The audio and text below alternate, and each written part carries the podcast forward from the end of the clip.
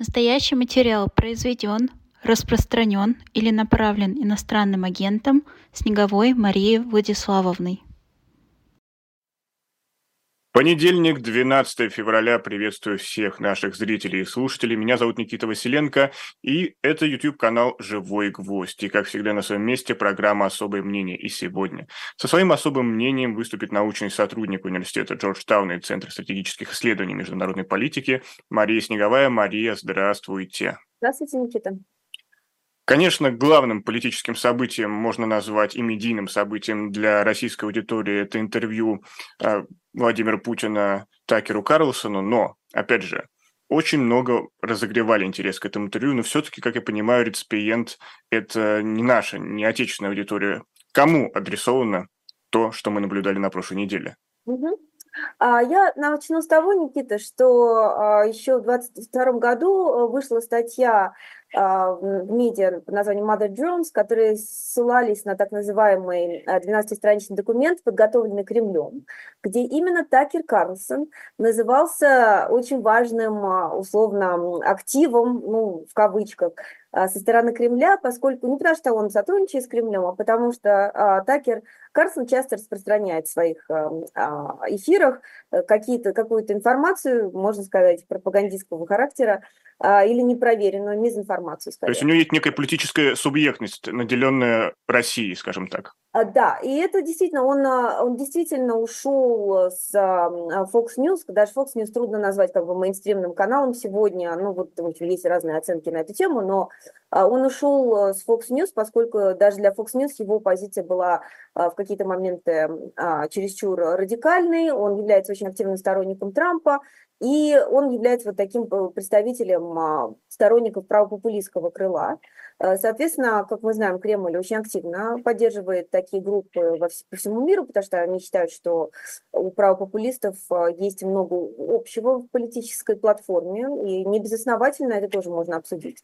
Э, соответственно, Такер Карлсон в своих передачах, например, распространял теории про биолаборатории в Украине, что является таким point кремлевским, и часто вообще вот подвергает сомнению помощь Украине, нужна ли она вообще.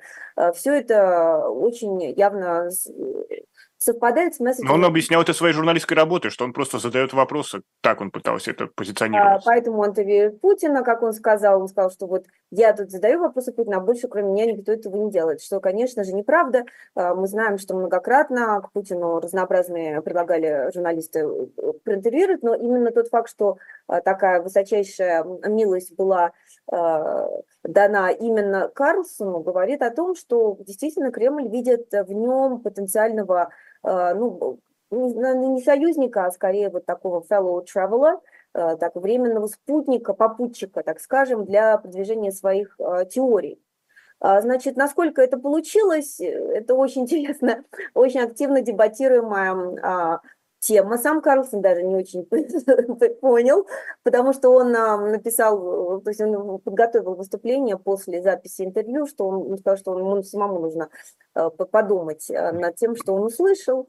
А с точки зрения пиара, на мой взгляд, э, если задача была достучаться до таких трампийских кругов и продать им идею, что Россия – это голубь мира, и тут вот только воинствующий Байден препятствует активно а, России договориться с Украиной, а, мне кажется, это не очень вышло, прежде всего потому, что среднестатистический поклонник Такера Карлсона, скорее всего, отключился на пятой минуте э, путинского исторического экскурса, значит, Владислава Мудрого и Рюриковичей.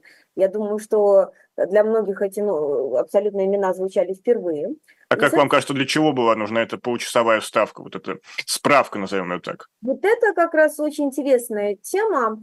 Такое ощущение, и она скорее даже страшная. Вот тут мы подходим от, от смешного такого ироничного в область действительно а, страшного. Такое ощущение, что Путин не особо, в общем-то, волнуется, его не особо ставит задача, волнует задача вот так, провести активное мероприятие, да, там, достучаться до определенных групп, продать им свою повестку. Об этом хорошо написал мой коллега Джулиан Воллер из а, университета Джорджа Вашингтона, что Путин пристает таким убыдренным опытом, а, выседающим наверху таким светочем, да, а, после, как известно, которому особо и поговорить не с кем, И вот он пытается достучаться до ничего не знающих э, молодых поколений, объяснить им э, крупицу вот мудрости, которая была ему явлена. Они, значит, ну, кто хочет, тот услышит, грубо говоря. Он чувствует себя очень комфортно, а он, он считает, что Россия точно не проигрывает, а скорее всего выигрывает а, в этой войне. Он также говорит, что Россия пока не достигла своих целей, поставленных в СВО. А мы поняли эти цели из интервью? Это же тоже попытка вроде их донести была? Попытка, в том числе речь зашла о денацификации, что это такое, кого Путин понимает под нацистами, но на самом деле там для знающих людей, да, кто вот следит за Э, путинской риторикой, его статью 21 года читал, там не столько уж было много нового, а в, собственно, в, в, в тексте, да, э, зовут, зовут вычитан последняя э, тема про освобождение американского журналиста, собственно, нового там было не столь много, но вот интонация, с которой он подает вот этот контент, вот что там пугающе. Он, он чувствует себя очень комфортно и достаточно угрожающе, да, то есть вот вы не хотите, как мы вам, вы не слышали то, что мы вам объясняли, да, вот получите. А, что еще интересно, это, конечно, а, вот это перечисление а, причин, по которым, способов, которыми Запад обидел Россию, обидел Путина, то есть вот это реваншистская идея, да, что Россия обижена несправедливо Западом, и вот он, наконец, дает сдачи, то, что вы заслужили, потому что вы не слушали, когда у вас была такая возможность. Опять же, в этом, во-первых, много понимания мотивации этой войны, и второй момент, опять же, угрозы и понимание, э, то, о чем мы многократно говорили, в том числе и на этой площадке, что это война реваншизма, да, попытки России назад отвоевать то, что она считает по праву является ее, и то, что было у нее несправедливо отобрано. Э, Путин вообще говорит, что он ожидал, что Запад предложит новую систему международной безопасности в 90-е годы, но поскольку, а вместо этого он, Запад стал расширять НАТО. То есть вот еще, оказывается, России надо было включить принципиально новое устройство мира а, после, конца, после окончания Первой холодной э, войны, но этого не произошло. Ну и третий момент, что, а, безусловно, империализм, что абсолютная уверенность в том, что Россия имеет исключительное право навязывать, так диктовать, объяснять Украине, как Украина должна жить, и полностью фактически контролировать внутриполитические процессы Украины. Вообще ни, ни, ни, ни, ни, э, ни тени сомнения не пробегает по челу, не пробегает по челу вождя, когда он рассказывает про то, что вот как мы могли как мы могли оставить Украину в покое, значит, как можно было не решать вот эти вот проблемы денацификации. И, собственно, тема с НАТО, она возникает, но тема вот именно того, что Украина является законной частью России исторической, что Украины вообще как государства нету, это тема старая. Но я просто подчеркиваю для нашей аудитории, э, да, то, что, в общем-то, мы говорили не раз, это вообще НАТО здесь вторично. Настоящая глубоко лежащая внутри вот этой совокупности а, идей, идеологем а, в путинском мировоззрении, это просто представление о том, что Украины вообще нету, а части Украины это просто законная часть России, и, и все, и вообще зачем вы тут выдумываете какие-то истории про Украину, вообще он даже не хочет э, общаться, поэтому его не столько интересует там общение Зеленского, сколько его интересует решение этого вопроса со Штатами. То есть это глубоко зарытый по-настоящему империализм, который вообще не дает никакого права на существование Украины. И поэтому, когда украинцы говорят, что они не могут сдаться в этой войне, потому что она для них экзистенциальная, потому что э, Кремль не даст им возможности вообще существовать, если они проиграют, в этом интервью это, безусловно, было четко проиллюстрировано. Но, к сожалению, в целом оно оставляет такое достаточно устрашающее а, впечатление. Война будет долгой, и война, видимо, будет по-прежнему очень кровавой.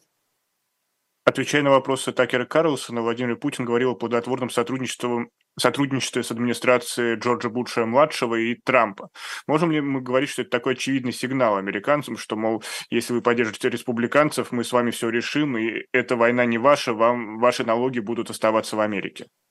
Там, безусловно, были эти темы, да, вот попытка все-таки немножечко э, проапеллировать, э, достучать, э, а, бросить кость мира, для той аудитории, кто дотянул до второго часа этого бесконечного интервью, кроме нас, экспертов, хотя у интервью там 60 миллионов просмотров, я все-таки сомневаюсь, что многие по-настоящему дожили до той части, э, да, и что вот Байден, э, критика в адрес Байдена, надо сказать, что Такер э, сделал для этого, как бы подложил там соломку, то есть он задавал такие вопросы, с моей точки зрения, достаточно странные, типа, кто в реальности управляет Америкой? Вот действительно, самое интересное, что можно а, спросить у Путина.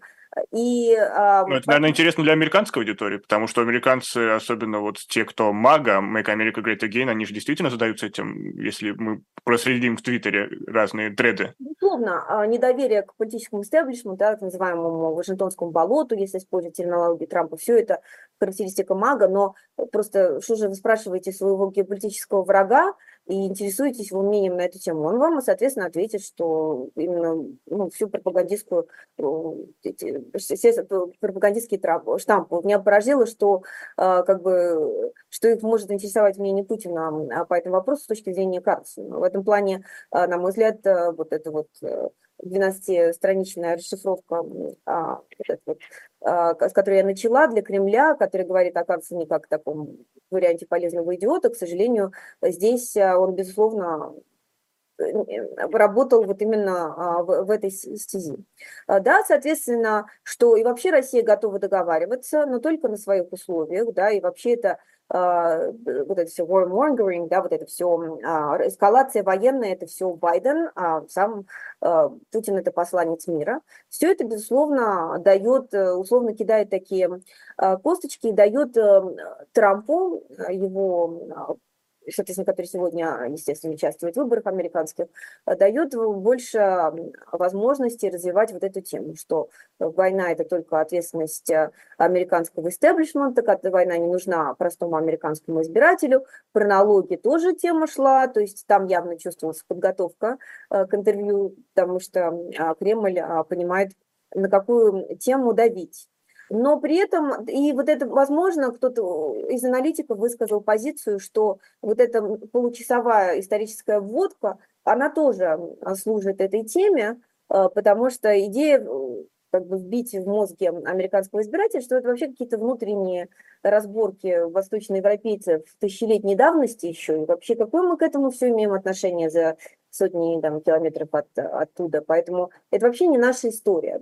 Но я думаю, что начинать э, с этой получасовой водки, думаю, было стратегической ошибкой, потому что, еще раз говорю, attention span, внимание очень короткое у американцев, и просто не все дожили до этой второй части, где уже, собственно, непосредственные подводки, а, намеки делались именно этим группам.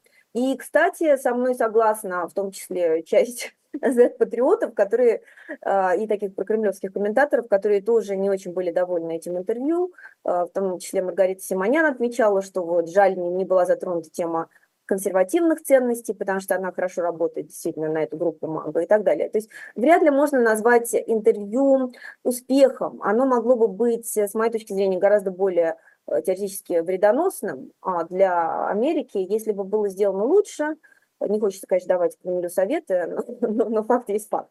Поэтому я думаю, что а, вряд ли это будет столь а, сильным аргументом а, для вот, в этих выборах. Но, тем не менее, да, какие-то, безусловно, сигналы тропической аудитории, они посылались. Я еще добавлю, что вот я занимаюсь в том числе дезинформацией, там, активными мероприятиями Кремля на Западе сейчас, и что мы точно видим, это интенсификацию вот этих активных мероприятий по всему Западу, не только в США. Безусловно, интервью с Такером выглядит как часть а, вот этого процесса. А, очень активно идет, ведется разнообразная дезинформация а, в разных странах Европы, западных, например, во Франции. Кэтрин Белтон, известная очень журналист, которая в том числе писала книгу по путинских приспешников, олигархов, их влияние в Европе, вот э, она в том числе делала недавно исследование о том, что активно сейчас во Франции идет работа э, в том, что прежде всего а, именно показать, что поддержка Украины вредит э, западным странам экономически. Это очень хорошо работает на вот эту, опять же, повестку, используемую популистам, как правым, так и левым, но во Франции прежде всего, конечно, Марлин Ле Пен. И а, что мы четко заметили, что, опять же, как а, и в предыдущие разы, изначально, когда война с Украиной новая в 22 году началась, а, Кремль пытался сначала просто продать свою историю.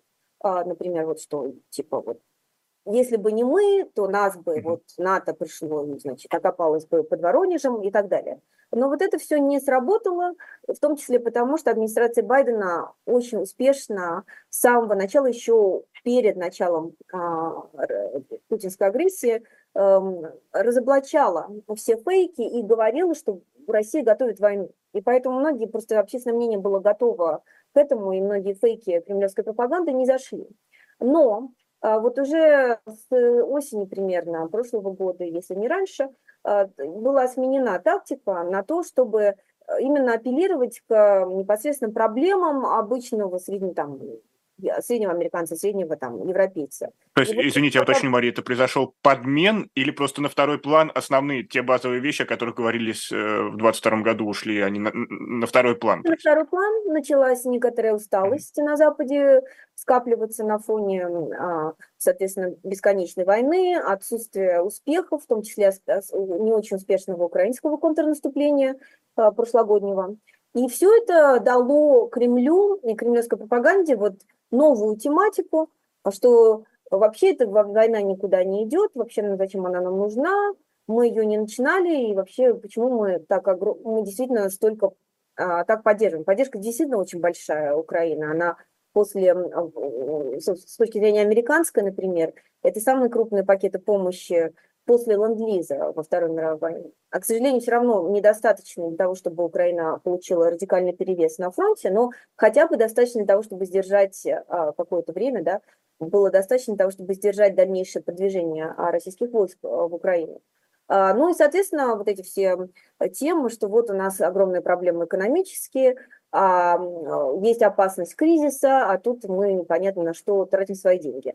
И эта дезинформация, она активно распространяется – Недавно исследование BBC э, выявило тысячи фейковых аккаунтов в ТикТоке, которые в том числе распространяли эти темы, а также попытка вот очернить Украину, а, все обвинения украинских чиновников и их родственников в коррупции, а двойные стандарты, еще, еще популярная тема, что вот, значит, Украина вас волнует, а газа, сектор газа вас не волнует и так далее. И, и как мы видим, а, снова в 23-24 годах эта а, тема стала находить поддержку среди, прежде всего, а, сторонников вот, популистских партий. В начале, а, в начале новой войны в Украине в 22 году многие из этих партий изменили свое отношение к России и как бы переметнулись в антироссийский лагерь за своим электоратом. Очень резко снизилась поддержка и Путина, и России на Западе после февраля 22 года. Но сейчас мы видим, что понемножку, понемножку снова начинает э, на первый план выступать экономические проблемы, усталость от войны, и начинают распространяться как раз политики популисты, которые поддерживают идею как бы снижения или вообще отмены помощи Украине. Э, в Германии, например, новая партия создана, Сара Вагенкнехт, которая вот прямо против санкций, против России и против поставок оружия в Украину.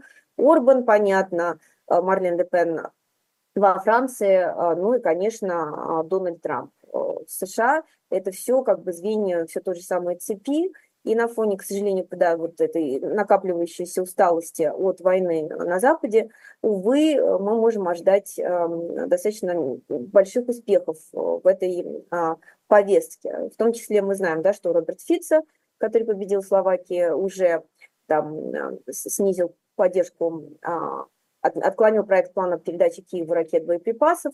И то же самое а, под вопросом а, крайне правая партия «Свобода» в Нидерландах, которая тоже, в общем-то, достаточно скептическую повестку по этой теме занимает. Соответственно, огромный вопрос стоит сегодня а, именно США с выборами, которые надвигаются в ноябре 2024 года, потому что Трамп, как мы знаем, тоже достаточно радикальную позицию занял по этому вопросу. Но можем ли мы говорить, что Трамп действительно доживет до этих выборов как кандидат?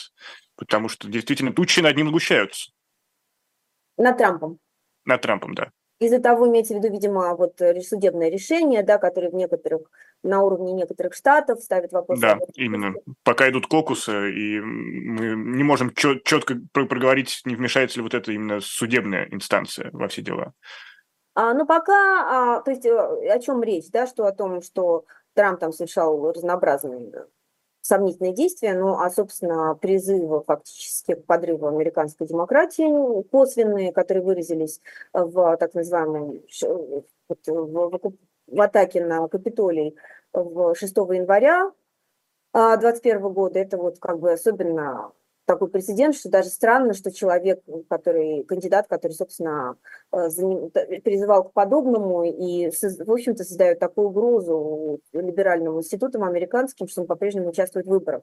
А, но, соответственно, там разные, там целый набор огромных обвинений против него по самым разным пунктам, и а, все упирается все-таки в итоге в Верховный суд который контролирует э, все равно э, республиканцы, в том числе это вот одна из наследия э, периода правления Трампа, и, скорее всего, каким бы решением ни было на уровне отдельного штата, Верховный суд все равно допустит Трампа к выборам.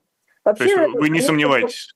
Америка свободная страна, и в этом плане очень трудно вот, снять кандидата с выборов, особенно когда он пользуется такой поддержкой. И это, конечно, отчасти, вот, когда либеральный институт работает во многом против а, самого либерализма. То есть посмотрим, как, э, как, какая будет ситуация, но явно, что легко не будет, что весь этот период будет достаточно турбулентно, а в Америке вплоть до ноября. Я думаю, что как бы теоретически можно, наверное, все, ничего не исключать, но вот пока э, большинство наблюдателей сходится на том, что Трамп будет участвовать в выборах. Я напомню, что у нас сегодня в гостях научный сотрудник университета Джорджтауна и Центра стратегических исследований и международной политики Мария Снеговая. Поддержите эту трансляцию лайком, поделитесь ею с друзьями и подписывайтесь, например, на телеграм-канал Мария Снеговая, э, где в том числе не только о политике. Вот последний пост я видел посвящен мастеру Маргарита. Вы поделились интересной статьей об этом фильме. Кстати, вам удалось посмотреть? Да, я посмотрела а, мне кажется, что это очень интересная интерпретация а, романа с попыткой наложить э, его на вот вариант биографии самого Булгакова и, конечно, с а, разнообразными, а, увы, очень по-прежнему актуальными для России темами, связанными с, там, с, усили, с усилением репрессий, автократии, тоталитаризма и вообще как э, человеку выжить и сохранить себя в такой страшной а, стране. Там, в общем-то, как я поняла, основную мысль, настолько доминирует зло а, в стране, да, вот в этой так называемой вымышленной Москве, что очень здорово сделано, что победить его может только другое зло, а именно дьявол. Мне кажется, это очень сильная идея, к сожалению, отчасти, а, отчасти она кажется справедливой. Да, тут не поспоришь. А, кроме того, хотел напомнить нашим зрителям, что вы можете поддержать проекты «Живой гвоздь» и «Дилетант», например, сделав донат по QR-кодам, QR-кодам, или, например, посетите наш магазин shop.diletant.media, где для вас сегодня особый лот – это книга «Яды. Полная история Томашика до новичка» Кирилла Привалова и, конечно, предзаказ нашего нового комикса «Княжна Тараканова», о котором мы говорили с автором этого комикса Сергеем Оспищевым в моем эфире программы «Книжный казино». Тоже всячески рекомендую и это помогает нам работать для вас, и мы так чувствуем в том числе вашу поддержку, хотя и без этого вам большое спасибо, адресую к нашей аудитории. Но продолжим, продолжим говорить, э, потому что мы все, все собрались здесь ради Марии Снеговой. И мы уже упомянули, э, что вот Соединенные Штаты Америки все-таки являются важным союзником Украины, и есть э, два сюжета, за которыми было интересно наблюдать, и они пока еще не закончились. С одной стороны, мы видели, что сделка по южной границе и оказанию помощи Украине в Сенате США провалилась, там в том числе еще помощь для Израиля была включена, но при этом в Сенате поддержали в ходе процедурного голосования законопроект о помощи Украины, Украине и Израилю без этой сделки. Мария, можете нам объяснить, что все-таки там происходит? А, э, очень трудно. Вот, э, да, поэтому пытаем, пытаем, да, мы здесь и собрались, да. Во многом автократии гораздо проще изучать. Вот то, что я сегодня mm-hmm. понимаю, мы делаем достаточно много баз данных там, с изучением разнообразных демократических систем, и вышло заметно четко, насколько же проще автократия. Там очень все стандартизировано. В демократии же постоянный хаос вот, с разными позициями и так далее. И в данном случае ситуация с а, вот этим пакетом помощи а, и вообще разными повестками не исключение. То есть что мы имеем? Что действительно в США на границе есть иммиграционный кризис, огромный наплыв иммигрантов, а, и а, даже а, демократические штаты начинают жаловаться, что вот они куда отправляют вновь прибывших иммигрантов, они жалуются, что запрашивающих политическое убежище, э, даже демократические штаты жалуются, что они не справляются с наплывом. Соответственно, кроме того, вот сейчас экономическая ситуация улучшается, и на фоне того, что год предвыборный, республиканцам нужно найти повестку, да, вот, которая как бы общество разделяло. Вот почему, почему нужно голосовать за их кандидата, если более-менее все окей с экономикой и так далее? Э, вот потому что есть огромная проблема на границе, ее республиканцы не решают. Э, в итоге, э, соответственно, уже с осени есть попытка провести новый пакет помощи Украине. А я напомню нашим слушателям, что хотя Украине, естественно, помогает и Евросоюз, и Америка, и сейчас уже Евросоюз почти сравнялся там по объему финансовой помощи, наращивал ее. Но с точки зрения военной поддержки, основная абсолютно а, самая большая доля, вообще доминирующая и решающая доля военной помощи идет из США. Просто у Европы нет а, такого а, масштаба просто вооружений, о чем тоже много говорится, что Европа, в общем, не способна себя защитить. Поэтому, когда вот возникают, например, разговоры о том, что вот Европа мало участвует в собственной, э, собственной безопасности, это, конечно, справедливо. То есть э, сейчас, наконец, мы видим, что Европа приходит на более активные инвестиции в военный комплекс, но это все очень медленно и займет очень много времени. Много времени. А, как мы видим, что Северная Корея условно производит больше там, артиллерийских там, снарядов, чем Европа вся в совокупности, что, конечно, а, ну, во, во многом очень иронично.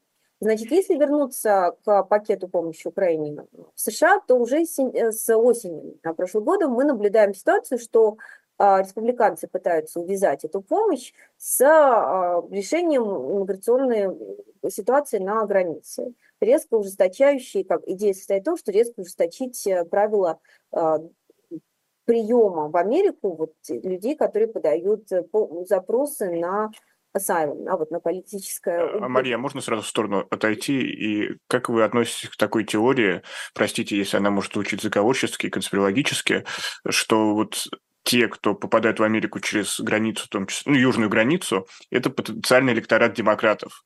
И тем самым республиканцы пытаются сохранить свои позиции. А дело в том, что нелегальные просто ну, люди без, без гражданства они не имеют права голосовать. Поэтому я просто не уверена, что здесь а, можно прямо такие провести линии. То есть когда они еще реально получат э, право голосовать. Да? Поэтому мне кажется, здесь просто речь идет о, о приоритетах да, вот есть прогрессивистская повестка, которая говорит, что нужно а, защищать, защищать там, слабых, помогать э, там, обиженным. И, соответственно, нужно принимать а, людей, которые обращаются в, к вам за помощью. Но это изначально миграционные законы США были написаны для совсем другой ситуации, гораздо менее взаимосвязанного мира, когда было гораздо проще путешествовать э, по миру, э, сложнее, извините, путешествовать по миру, в таких количествах действительно трудно было прибыть э, в США. Но сказав это, США действительно исторически страна иммигрантов, то есть как бы она выполняет такую свою функцию. Вот демократы говорят, что вообще просто притекает дешевый труд, причем низкоквалифицированные, у нас наши как бы вот граждане не хотят работать на этих позициях, а тут у вас есть огромное количество желающих. Почему это плохо? А республиканцы говорят, что вот огромное количество э, людей там с непроверенным бэкграундом, есть слухи о том, что даже ФСБ засылает каких-то своих значит, агентов через, таким образом через границу. Или эти люди непроверенные, есть угроза инфекции и и вообще как бы роста преступности и так далее. То есть вот это класс, классическое такое разделение на два лагеря, а, но проблема в том, что вот эта проблема, она стала, то есть эта проблема внутриполитическая американская стала увязана с пакетом а, помощи Украине. И вот эта ситуация наблюдается с а, конца осени. В, они, особенно она остро стоит в Нижней палате Конгресса, потому что там среди республиканцев достаточно активное крыло, трампийское крыло, которое, собственно, настаивает, что пока самый жесткий пакет помощи, извините, пока самый жесткий пакет иммиграционный не будет проведен, а, соответственно, не будет и э, помощи Украине. А, и вот а, Сегодня, мы, как мы знаем, вчера, наконец, Сенат все-таки смог провести со своей стороны пакет помощи отдельно. Но Сенат изначально, он демократический. Хотя надо сказать, что они провели с большим количеством голосов, то есть явно они смогли и часть республиканцев перетянуть на свою сторону.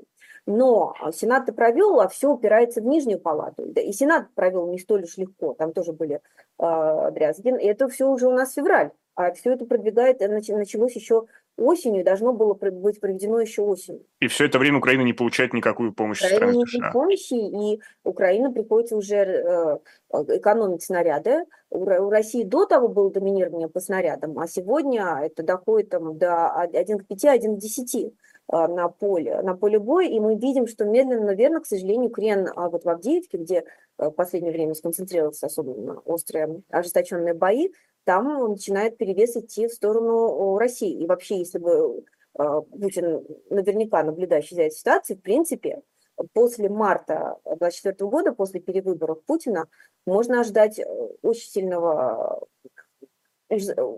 обострение ситуации на фронте, именно потому что Россия наверняка бросит огромное количество ресурсов. Ну, как бы трудно не воспользоваться такой ситуацией. А, естественно, многие говорят, что Америка просто таким образом заявляет, ну, американский истеблишмент занимается во многом суицидом. То есть взять ситуацию, которая была более-менее равновесной, где удавалось все-таки поддержать Укра... Украину, помочь ей сохранить хотя бы такой статус-кво сомнительный, где Россия и так уже оккупирует 20% территории украинской, но хотя бы сдерживать дальнейшее продвижение. А сейчас фактически на ровном месте, а, когда хотел, казалось бы, уже ну, слепому, да, должно быть очевидно, что происходит в Украине, что это империалистическая а, реваншистская война Кремля, и что а, неспособность сдерживать Кремль также дает, дестабилизирует вообще а, мир по всему миру. Мир везде, в разных странах мы видим, что идет активное нарастание конфликтов там и Израиль с Газой, и а, с, а, есть ситуация с, между а, Арменией и Азербайджаном в Нагорном Карабахе, есть обострение Венесуэлы на границе с Гаяной и так далее. А, и, соответственно, это очевидно, что нужно продолжать поддерживать Украину, вместо этого на ровном месте фактически Конгресс просто оказывается неспособным решить эту проблему, и, к сожалению, по-прежнему у нас ситуация стоит очень остро. Основная проблема упирается именно в нижнюю палату. И в этом плане, если вернуться к вашему предыдущему вопросу, интервью с Карлсом Такером, оно не случайно вышло именно в этот момент. Именно сейчас, поскольку а, многие а, трамписты, да, как мы говорили, восприимчивы к определенной части нарративов, которые Путин распространяет, эта тема исключительно актуальна. Уже был ответ одного из таких а, конгрессменов тарампийского э, толка, как раз говорящие о том, что вот я послушал э, Путина и вообще чем мы тут занимаемся, Путин хочет, хочет мира, а мы тут разжигаем войну, помогая Украине а, военной помощью, и, соответственно, это все неправильно. А из хороших новостей э, скажу, что во многом и само интервью, вот то, как оно было сделано таким достаточно демонстративным способом, да, все как бы никому не является секретом, зачем оно сделано, почему именно сейчас. И тот факт, что в лагере республиканцев продолжается раздрай между умеренными э, центристами-республиканцами и а, трампистами, это все дает шанс, небольшой шанс э, украинскому а, пакету. А, просто потому, что есть большое количество умеренных республиканцев, представителей такой классической еще рейгановской школы, которые, конечно, хотят поддержать Украину, но они, к сожалению, зави зависят от а, Трампа, который угрожает, что он не будет их поддерживать, если они помощь Украине приведут, и не раз писал и говорил об этом в своих твиттер. Но пока вот в Сенате, что мы видим, что все-таки часть республиканцев э, поддержала этот пакет, э, но основное все, повторю, упирается в именно нижнюю палату. И если э, все-таки в феврале не получится привести помощь, то тогда какое-то время остается до мая, но очень немного. А после этого будет отпуск то есть идут на каникулы конгрессмены, а потом уже выборы. То есть фактически Украина теоретически может остаться, в принципе, без американской помощи в этом году. Многие наблюдатели говорят, что в этой ситуации Европа должна задуматься о плане «Б». Но плана «Б» у Европы, как официально заявляют ее представители, пока нет. Ну, Европа никак не, не может потянуть Украину и в военном смысле. И... В военном смысле она никак не может заместить а, военные поставки американские, но может, может быть, найти деньги, которые были бы использованы для того, чтобы купить в Америке вот эту помощь. Но, как мы видим, в Европе тоже начинаются там рост разнообразных крайне правых и, которые, и левых, которые пытаются заблокировать э, поддержку Украины. И, в принципе, пока мы не видим, чтобы Европа, Европа по-прежнему продолжает как бы говорить, что вот мы, мы все надеемся, что Америка все-таки проведет эту помощь. А я еще скажу последнее, что сам факт, что вот эти бои за помощь Украине а, продолжаются, это тоже не очень хорошо а, на фоне вот этого дву, уже двугодичной кровавейшей войны, крупнейшей войны в Европе после Гитлера, напомню. А, потому что а она не является автоматически, то есть вот эта помощь не, является, не, не продляется автоматически, да, она по-прежнему является э, вопросом партийных э, дискуссий и конфликтов. То есть вот э, нету долгосрочных гарантий поддержки Украины. По-прежнему эта тема является вопросом ежегодного рассмотрения а, в Конгрессе по каждому бюджету. Вот, вот еще что очень неприятно, что по-прежнему западный истеблишмент, да, американский истеблишмент как бы не готов вписываться в эту войну долгосрочно. Все надеются, что она как-то вот сама собой завершится какими-то мирными переговорами, скорее всего, для Украины очень невыгодными. И э, забудется, и, и, наконец, Америка переключится на то, что ее реально волнует, а волнует ее реально Китай. Всегда, и даже вот эти последние два года не изменили принципиально вот эту вот расстановку сил. Ну вот те противоречия, о которых вы рассказали внутри э, американских политических э, институтов, э, имеется в виду, конечно, Конгресс, Сенат, э, они показывают о том, что Америка, Соединенные Штаты Америки не могут эффективно проводить свою внешнюю политику, и все-таки Америка позиционировалась как такой действительно последние годы мировой жандарм. И тут я хотел как раз отослать э, к посту, который есть у вас в социальных сетях, о необходимости мирового жандарма, э, который мог бы, если надо, и по шапке настучать. И как я понял, раз вы сделали репост, следовательно, вы тоже солидарны с этим утверждением. Ну, вообще, как мы знаем из теории международных отношений, основная черта, которая характеризует вот мировую систему, да, она, она анархична. То есть в отличие от государства, где наверху есть, понятно, да, вот аппарат насилия, который контролирует э, и наказывает кого-то, а кого-то поощряет. В системе вот международной формально да, такого аппарата нету. И фактически на протяжении тысячелетий человечество билось в попытке выстроить на каком-то условном маленьком клочке свой новый так называемый мировой порядок, который бы подчинялся каким-то правилам. Потому что если не будет никаких правил, и никто не будет их инфорсить, то есть чтобы правила соблюдали, должно быть наказание, да, то есть должно быть какой-то аппарат насилия, типа полицейского, там, суда, да, э, не знаю, систему тюремную которая бы наказывала за неисполнение, принуждала к соблюдению этих правил. А поскольку вот в системе международной по умолчанию такого арбитра нету, то приходится его придумывать. И в разные, а, в разные моменты истории существования человечества, особенно западного мира, который вот лучше изучен, существовали разные варианты вот этого арбитра жандарма, а, вот мы знаем, особенно с а, момента 30-летней войны, э, после Вестфальского мира, когда вот современная система а, государств стала создаваться, и, соответственно, эти государства стали пытаться найти между собой, выработать некие более э, четкие правила. Хотя и до этого такие попытки делались. И из того, что мы знаем за последние вот столетия, есть вариант, когда жандармов несколько, они между собой находят некий баланс, эту Лига наций, Организация Объединенных Наций, вы это имеете да. в виду? Ну вот начиная еще от Вены, там Венского конгресса, вплоть до а, после Второй мировой войны, Лига наций после Первой мировой войны, неудачная попытка, потому что в том числе исключены были ключевые игроки, в мире, в том числе России и Германии, которые в итоге и подорвали этот мир. Совсем, как мы поняли, совсем ключевых э, таких вот нельзя полностью э, делать очень важных игроков париями, потому что они, скорее всего, будут очень заинтересованы в подрыве этой ситуации. Ну и, соответственно, уже ООН и Совет Безопасности ООН после Второй мировой войны, где э, есть вот, все звери равны, но некоторые равнее, у них вот у ключевых ядерных держав, у них есть право вето. А НАТО мы можем назвать таким институтом? А вот это очень интересный момент. Э, НАТО вообще создан как эм, альянс обороняющийся. И это очень заметно в их уставных документах, вообще в том, как они себя ведут. Они действительно, эм, они гораздо в большей степени обороняются, чем а, нападают. Это вот то, что Кремль пытается представить НАТО агрессивным таким альянсом. Не, ну есть пример операции НАТО в Югославии. Мы же не можем отрицать, что это было скорее не оборона, а миротворческая операция, можно так, наверное, назвать. А тогда, в тот момент, почему была Югославия? Все, потому что до того, в начале 90-х, э, страны мировые не вмешались э, в ситуацию в Руанде. И был в итоге чудовищный геноцид, который привел к огромным там, сотням тысяч жертв если не миллионам. И это все привело к а, выводу о том, что очень опасно такое допускать, потому что последствия чудовищные. Соответственно, когда на Балканах началось назревание конфликта, который угрожал тоже привести к этническим чисткам, и это, кстати, была очень реальная перспектива, э, то Запад был вынужден вмешаться, хотя Россия препятствовала этому. Просто потому что все исключительно боялись, что повторится история с геноцидом а, руанским. Вот это очень важно. Понимаешь, что все как бы связано со всем. Это не на ровном месте вдруг а, возникнет. То есть задача была предотвратить еще худшее зло.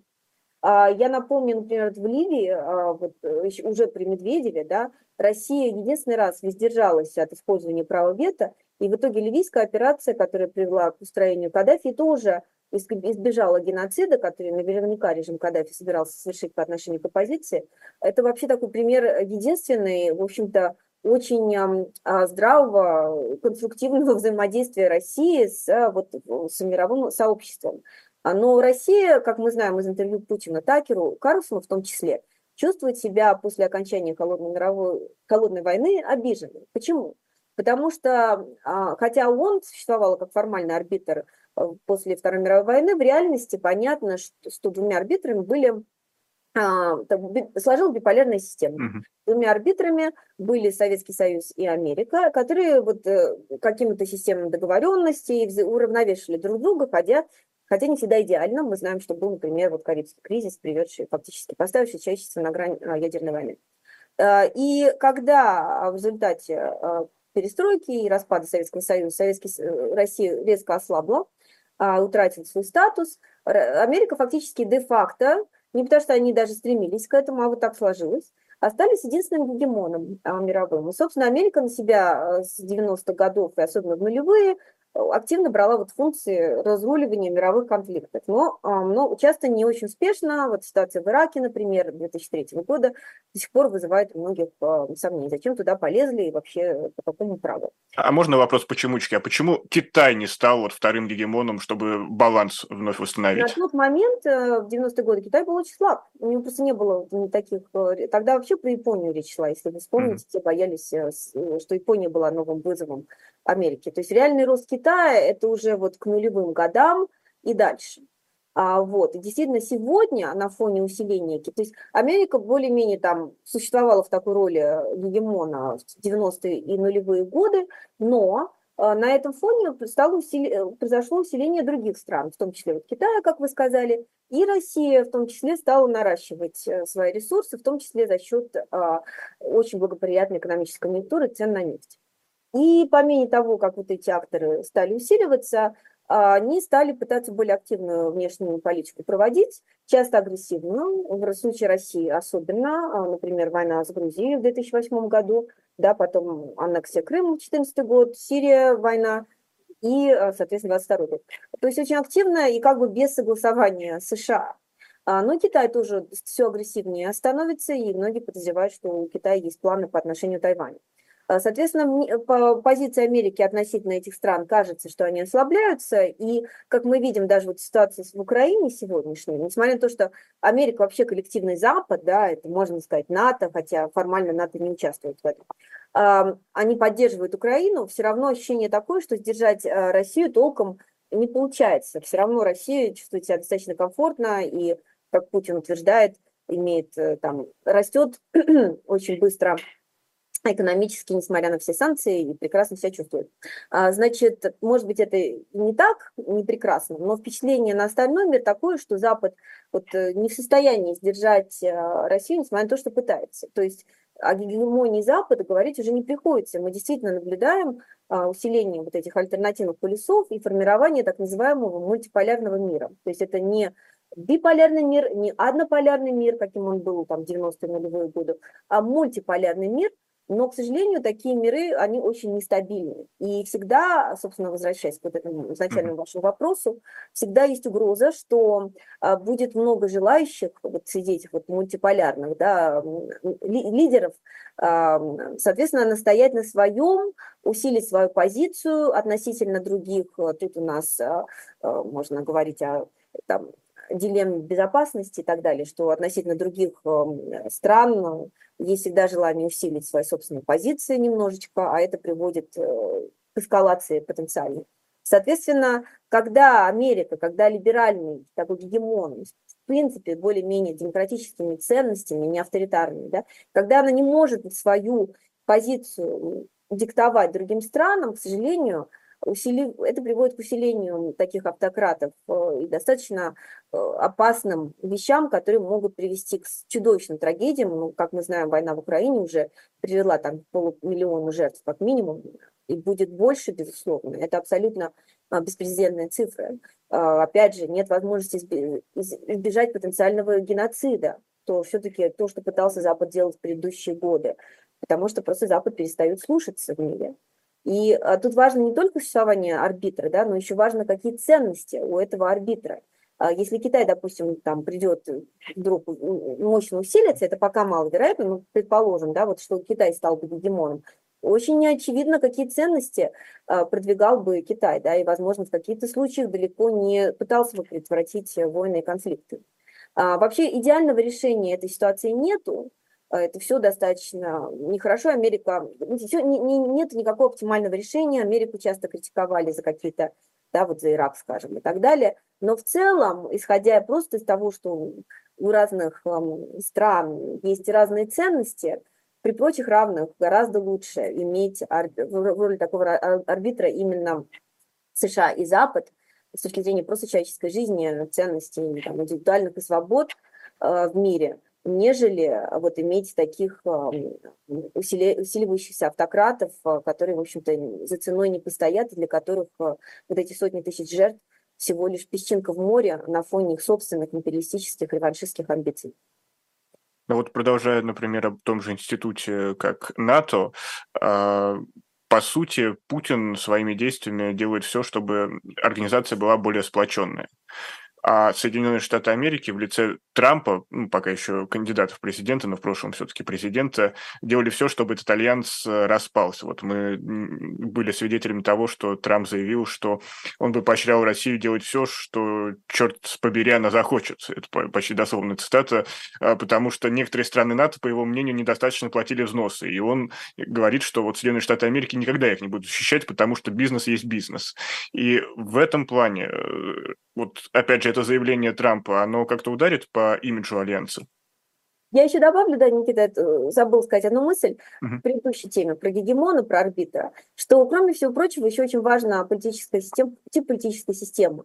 Америка и Запад, в принципе, это демократия, либеральная демократия, а, и эти демократии вообще менее склонны ввязываться в войны, прежде всего друг с другом. Они вообще, как правило, чуть менее агрессивные. Автократии гораздо более агрессивны, особенно а, те, которые зависят от нефти. Ну, типа Россия, это просто такой есть эмпирический факт в теории международных отношений. Еще почему вот таким арбитром желательно иметь а, либеральную демократию, mm-hmm. а не автократ. А к вашему вопросу. Но проблема в том, что да, сами, сами либеральные демократии сегодня находятся в кризисе, достаточно глубоком. Как мы видим, у меня только что вышла книжка с Oxford University Press, где я как раз пишу про Э, параллели в этих процессах, как в Восточной, так и в Западной Европе, где глобализация... Это и случайно вот... не обложка вашей книги у вас за спиной? Нет, это, это наш, наш подкаст ага. CSIS, извините. Так, это, Но... это, это, извините, пропустил. Наверстаю, да. Пришлю. Обложку я пришлю. И, собственно, в этой книжке я говорю, что э, глобализация и экспорт рабочих мест вне, за пределы вот как бы развитых либеральной демократии привела к разрушению социального контракта, который существовал до этого и обеспечил стабильность этим обществом, прежде всего вот определенная социальная защита более, менее обеспеченных слоев. Это прежде всего синие воротнички, вот рабочие группы и вообще уязвимые слои. И вот эти группы, они чувствуют себя в новом мире очень э, уязвлен, ранимыми, уязвимыми.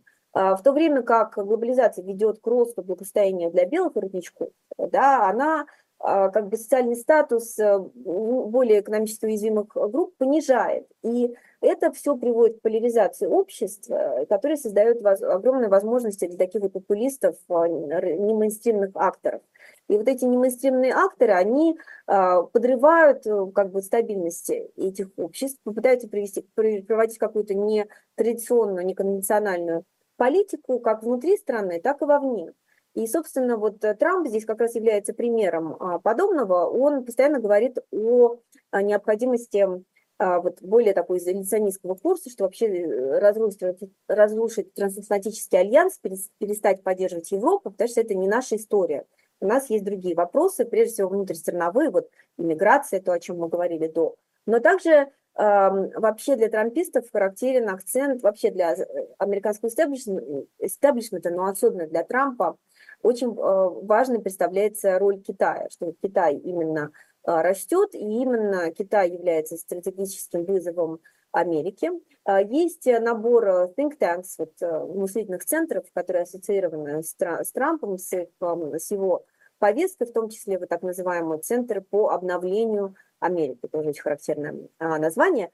И, собственно, речь идет постоянно, что вот о том, что вот мы тут э, предполагали, что конец истории приведет к росту в общем, либеральной демократии по всему миру в итоге, и все это было идеологически заряжено, а все это привело к расширению НАТО, Зачем это все было непонятно. Вместо этого мы только спровоцировали Россию, а толку нам от этого мало, потому что вообще нас Европа должна волновать гораздо меньшей степени, чем Китай. И давайте переориентируемся на Китай, а Европа, соответственно, пусть сама занимается своими проблемами. И вот та цитата, которую вы привели, Трампа, вот он, собственно, и говорит уже в свойственной ему манере, то есть абсолютно не дипломатической, что вообще пусть, если страны НАТО европейские не будут 2% а, от своего а, бюджета платить в НАТО, то вообще мы должны вообще приветствовать завоевание Путиным а, этих стран.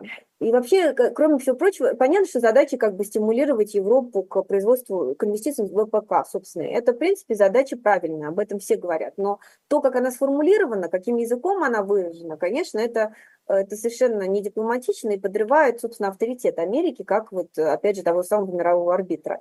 Это раз. Второй момент, а, Трамп часто хвалится тем, что он такой дипломат, искусство сделки, да, искусство переговоров, но в реальности он не умеет э, переговариваться, он умеет только угрожать. Это очень видно из вот этого его э, языка. В более глубоком смысле речь, увы, далеко не только об этих двух процентах. Даже если бы э, европейские страны нарастили свой, свои затраты на НАТО, что уже происходит понемножечку, все равно в более глубоком смысле, как я говорю, трамписты, правые республиканцы, они хотят уйти а, от поддержки Европы и переориентироваться полностью на Китай. И поэтому а, здесь более глубокая проблема, чем просто а, нарастить расходы бюджета. В долгосрочном периоде, в принципе, США хочет как бы отойти от такой огромной поддержки Европы и европейской системы безопасности. И вот, собственно, вот этот процесс достаточно любопытно наблюдать, но, к сожалению, для Украины, вообще для Европы, для ее безопасности в ближайшее время они не сулят ничего хорошего. Страшно. Страшно интересно это все наблюдать, но, к сожалению, время э, нашей беседы подошло к концу. Я напомню, что у нас сегодня в гостях была Мария Снеговая. Подписывайтесь на наши ресурсы, на ресурсы Марии Снеговой. Следите за эфирами. Еще одну тему я оставил нам на десерт про экспертное сообщество. Понимает ли оно нас, нас я имею в виду Россию, но давайте оставим это уже на, на потом. Сделаем маленькую такую затравку для нашей аудитории. Ну а сейчас я прощаюсь. Еще раз всем спасибо, что были с нами. С вас лайк и подписка, а с нас новые встречи в эфирах «Живого гвоздя». Всего доброго, берегите себя. Спасибо.